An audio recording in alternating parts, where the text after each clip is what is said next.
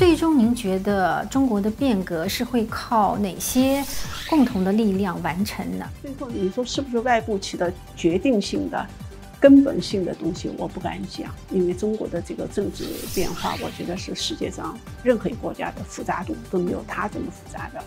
那么意思，但是我觉得它会促成这个中国的内部的变化，以后有可能将来是内外合作。您会如何看待美中关系的前景呢？冷战转到热战啊，这个就很难讲，因为这要取决于中共有没有胆量打这仗。因为实际上，如果中共要打热战，都不用去考虑谁赢谁输，肯定他就输了。而这种战争一旦输了以后，他就是跟着就是政权的垮台。您觉得习有收复台湾的野心吗？我觉得他有，他有这个想法。大家好，这里是观点，我是唐奇薇。今天观点节目的嘉宾还是前中共中央党校教授蔡霞女士。美中关系等地缘政治会对未来中国的宪政民主产生哪些影响？哪些内外力的结合才能促成中国社会的最终变革？一起来听一听蔡霞教授的观点。古希腊历史学家修昔底德认为，当一个崛起的大国和存在的统治霸权竞争时，现有霸主面对崛起强权的挑战，多会以战争告终。哈佛大学教授格雷厄姆·艾里森曾经用修昔底德陷阱来比喻当前美中关系面临的危险。不过，蔡霞教授却认为这是一个伪命题啊，他把这个。呃，美中关系的这个我们讲的矛盾和冲突的本质给扭曲了，因为美中关系的本质并不是老大和老二的关系。首先从实力上讲，老二绝对不是老二，这个国富民强啊，民要是不富，民要是不强，你这个国家就是一个虚张声势的东西。所以，第一、第二，我们看 GDP，GDP 你看的这种数字是很很漂亮，背后呢它是空的，它的结构啊，它的人民的这种真正的富裕啊，人民的素质是不是真的提高啊，这些东西是没有的。现在为什么会变成这么一个激烈的一个对抗性质的状态呢？其实是因为根本制度和根本理念是不一样的。这边是一个新的集权制度。这边是一个自由民主的制度，这就相当于三十年代原来的绥靖政策造就了那个希特勒向这个欧洲的那个扩张，最后威胁到整个世界的和平与安宁，二次世界大战。那现在这个习也是这样，他的那个目标是人类命运共同体。如果按他那个人类命运共同体，你就看武汉吧，他你就看香港，他把香港的文明秩序。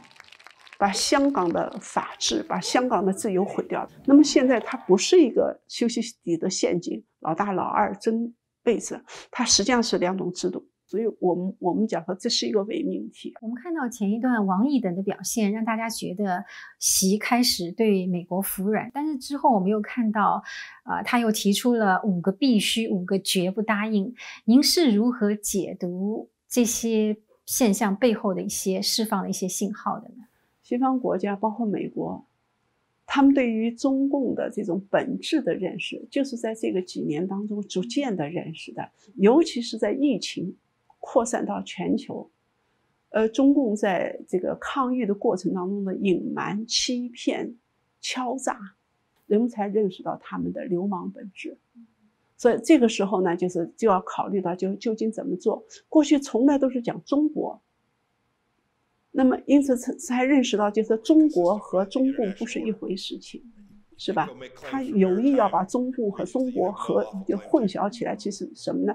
他就是拿这个党来绑架了十四亿人，说你们是在反华，是在反对中国人民。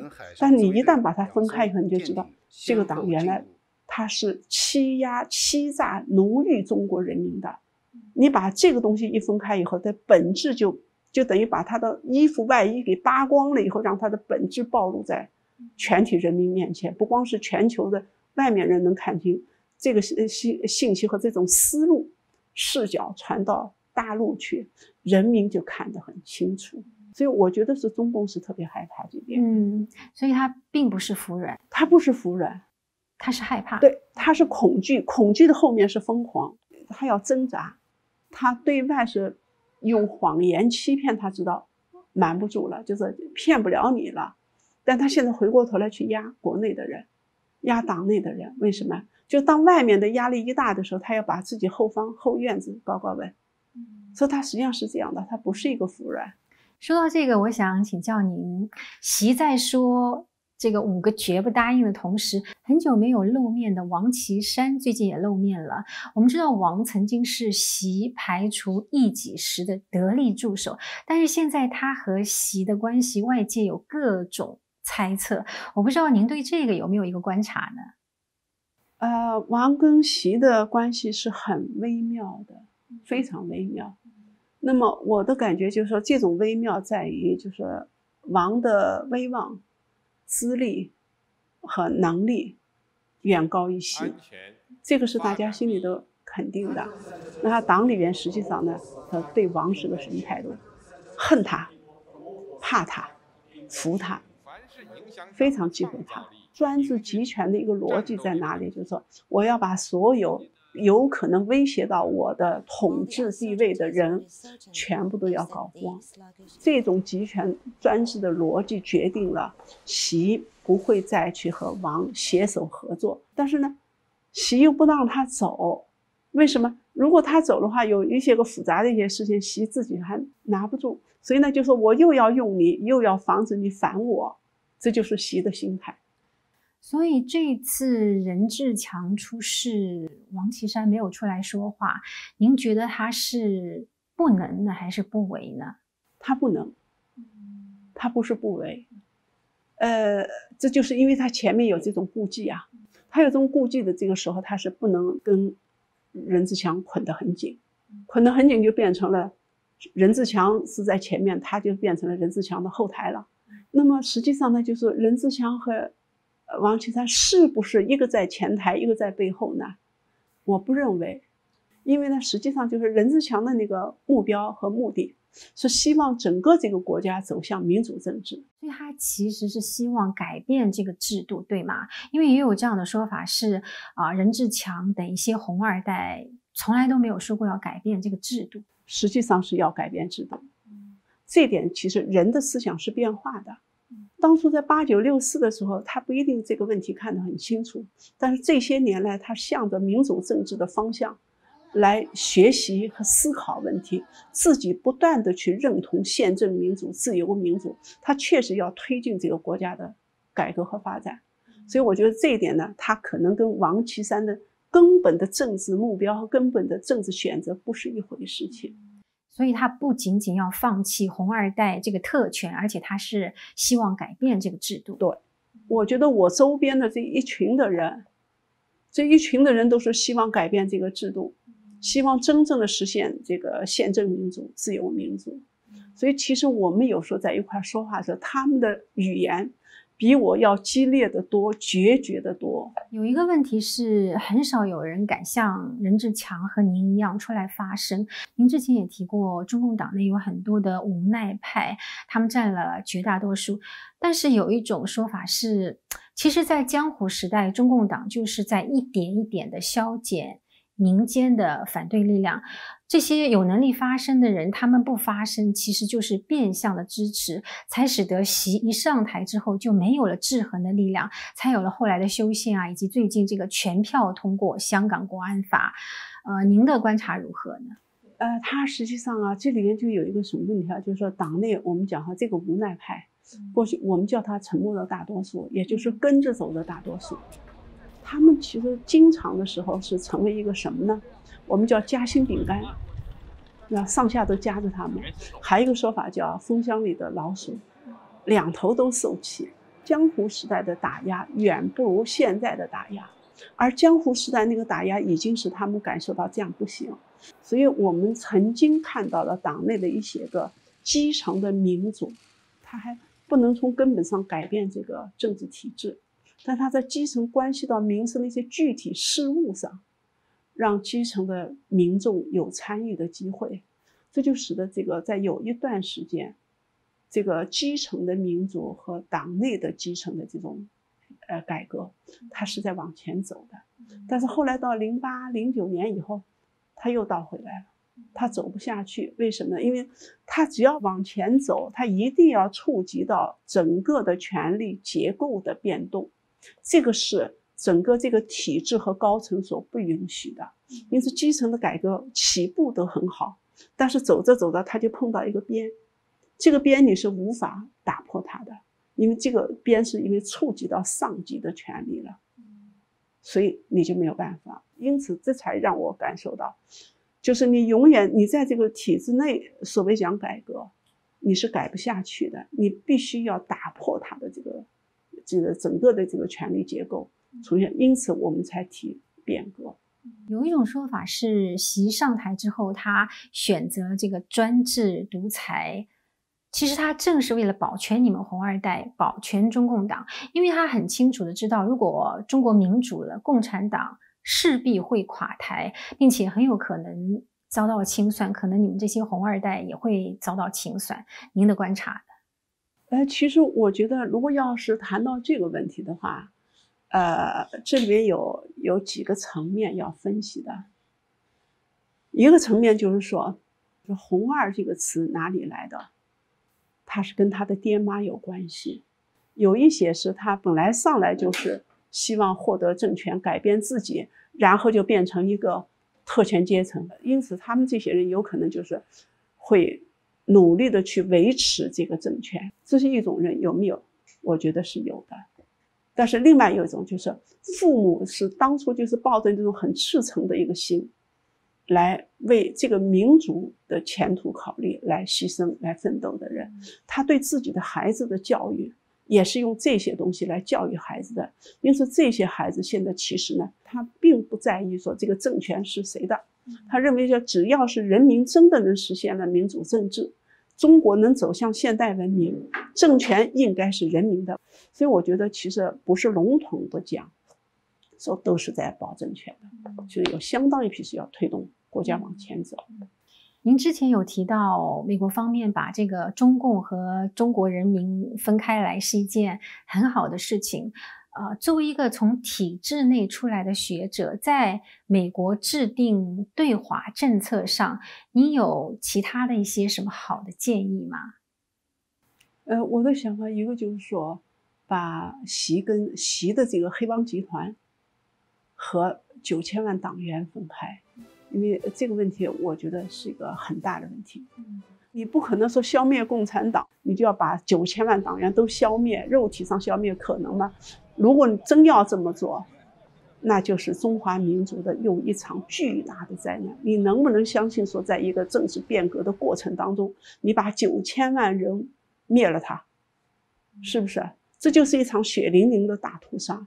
所以我们讲要把这个外壳丢掉，要废掉这个制度，要变革这个体制。但是我们的人，每一个人的命运，每一个人的权利都应该得到尊重和保障。那么将来怎么办？我个人的认为就是说，中国共产党的党魁高层的这些人当中，他确实是需要为这个党来承担责任的。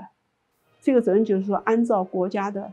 我们讲的这个全民制定的宪法和按照这个社会公平正义、转型正义的这种，你该承担什么样的历史罪责，你必须要受到法律的制裁。因为这个问题，我觉得是一个很大的问题。然后第二个啊，第二个问题呢，就是我觉得就是要需要，嗯，当然这个政府它是只是在政策上做啊，但是我觉得其实可以加强对于中国这个体制的介入，集权体制的。本质的揭露，而不仅仅是讲人。我们都以为好像是，呃，法西斯的那个体制在希特勒结束了，然后呢，前苏联东欧的那个体制，好像苏联东欧结束了。呃，一说中国改革了，他搞了一个中国特色社会主义，大家都认为，你看他搞市场经济了嘛，走就往前走了，他不是属于这个。就是集权体制，恰恰他不是，他现在的集权体制比前苏联、比前希特勒要来的更凶残，更有伪装性。关于中国的变革，您刚才从理论的角度谈了很多的想法，最终您觉得中国的变革是会靠哪些共同的力量完成呢？因为也有一种说法是，中国的这个宪政民主靠内部是。几乎是无法突破的，而必须靠外力，尤其是美国方面的力量，才能够最终促成。您的观察如何？咱们要是讲这个问题哈，我就想起就说我读的那个亨廷顿的那个第三波，亨廷顿第三波，他讲是一个国家的民主转型、政治转型，它是它有五种因素，其中有一个因素就是外部因素的影响。然后呢，我当时啊是不相信的，因为什么？我觉得小国可以做到，像中国这么大个大国做不到。但是呢，我现在不这么认为。我觉得其实外部的力量，可能有时候会发挥很重要的作用。最后你说是不是外部起的决定性的？根本性的东西我不敢讲，因为中国的这个政治变化，我觉得是世界上任何一个国家的复杂度都没有它这么复杂的。那么意思，但是我觉得它会促成这个中国的内部的变化，以后有可能将来是内外合作。我们现在可以看到，就是如果说是。内部分化了，习可以下去了。这个，这个中国共产党自己也愿意党的这个外壳抛掉，抛掉这个制度，我们共同来讨论，只要和平转型就行了。就是外部可以有序的帮助你，因为现在制度已经不需要再摸索着前进了，是吧？人类在这个政治的转型当中已经积累了大量的丰富的经验。我相信世界上任何一个国家，包括美国在内，都不希望看到中国内部发生大规模的社会失控，因为这是一个灾难性的东西，不光对中国人民是灾难，对全球都是个灾难。哪一个国家有十四亿人呢？你想啊，一个伊斯兰的那个难民从这个中东和北非出来，他就把整个这个欧洲就冲击的，大家都感受到。就是觉得好像就是很大的冲击了，对不对哈？为了防止出现这样的状况，我觉得可能就是或者是在这个过程的一个当中，就是世界上的其他的一个国家或者联合是国际社会的一些组织，他会努力的想办法，来尽量防止就是出现这种灾难性的局面。对中国是个灾难，对全球都是个灾难。这个时候他会努力的促成。体制内外的沟通合作，在中间做穿针引线啊，这些东西让大家能够平和的坐下来谈判啊，这些，然后这样走，我觉得这是有可能的，但是完全靠外力是不可能的。说到香港，几年前大家都不会想到香港问题会变成现在这样。还有台湾，我们最近也看到啊，台湾宣布改变护照设计等等，在您看来，会不会有？就是未来会不会有一个突发的事件，可以形成一个多米诺的骨牌效应，最终导致中共政权的崩溃呢？呃，我现在很难讲这个事情。我就可能最大的问题还在国内，嗯，就是现在国内就说这种经济、这种社会、这种就是民生的艰难，它这种打压，你就很难讲是哪件事情上突然一下就变成一个导火线了。原来吧，就是。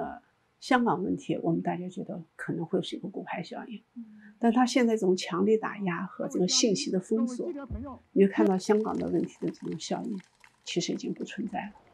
就是骨牌效应连锁的这个倒下来一连串的事件的变化，目前看来我觉得看不到，因为他他这个力量是非常之大的。那么如果他要武攻台湾呢，那就有可能他这种武力攻击和南海热点。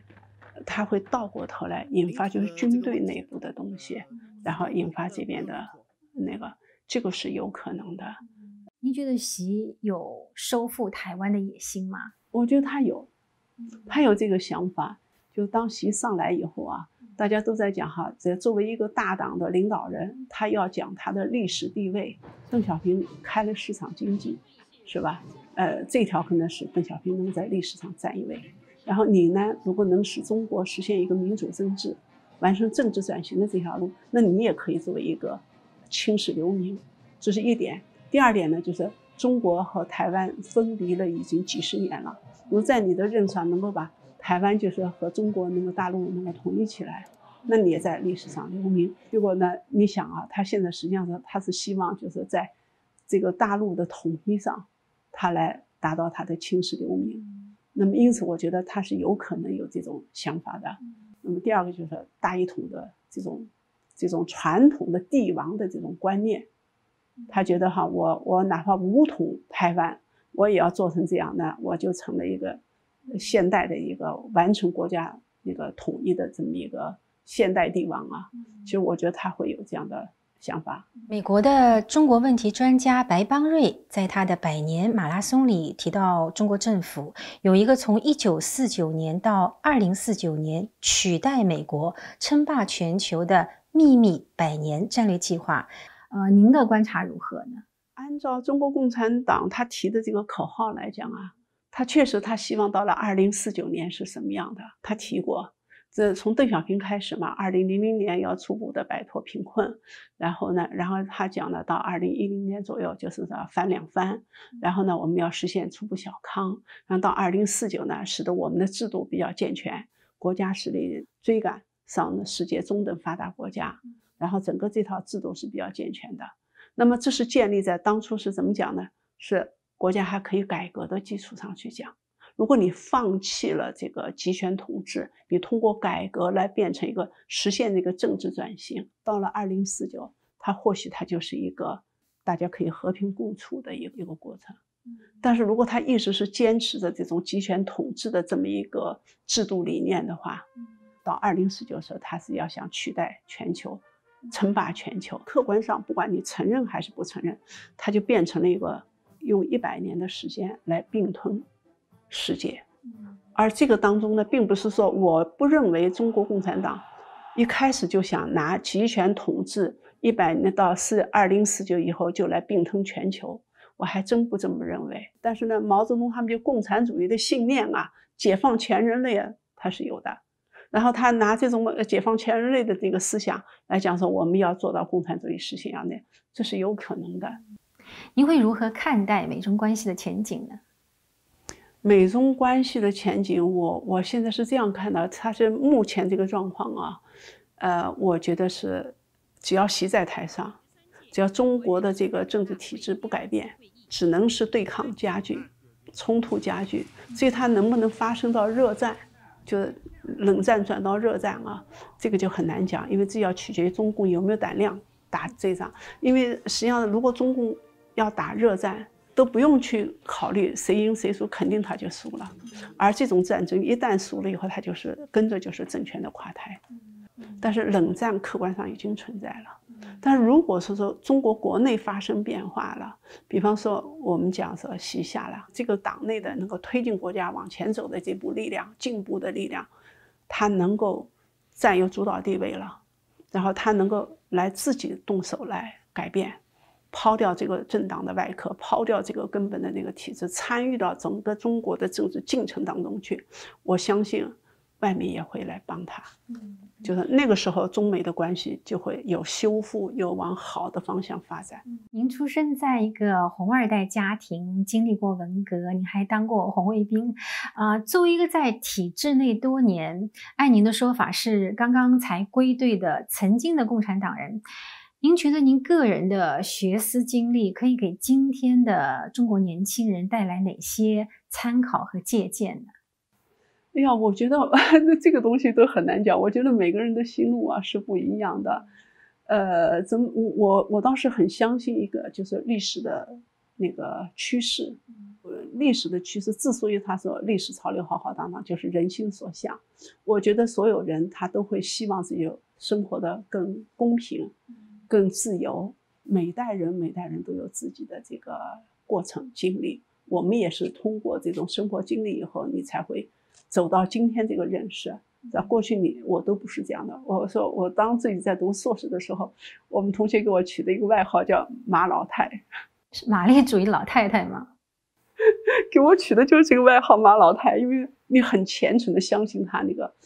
他们拿出来欺骗别人的东西，但我们把它当真了吗？是啊，哈。然后当你看到他的事实和他的东西是不一样的，而你是真诚的信奉这个必须要走向公平正义的东西，你会坚持，你就会变成这样。我相信未来的这年轻人也会这样，他会从现在的这种状况当中，他感受到很多东西，然后他们会走得比我们更快。我个人认为。蔡教授告诉我，他目前无法再回中国，不过美国的环境可以让他在这安静的查阅资料，潜心的把这么多年来他关于在中国实现和平转型的思考撰写成文。好，观点节目，让我们分享不一样的观点。我是唐奇薇，谢谢收看，下次再会。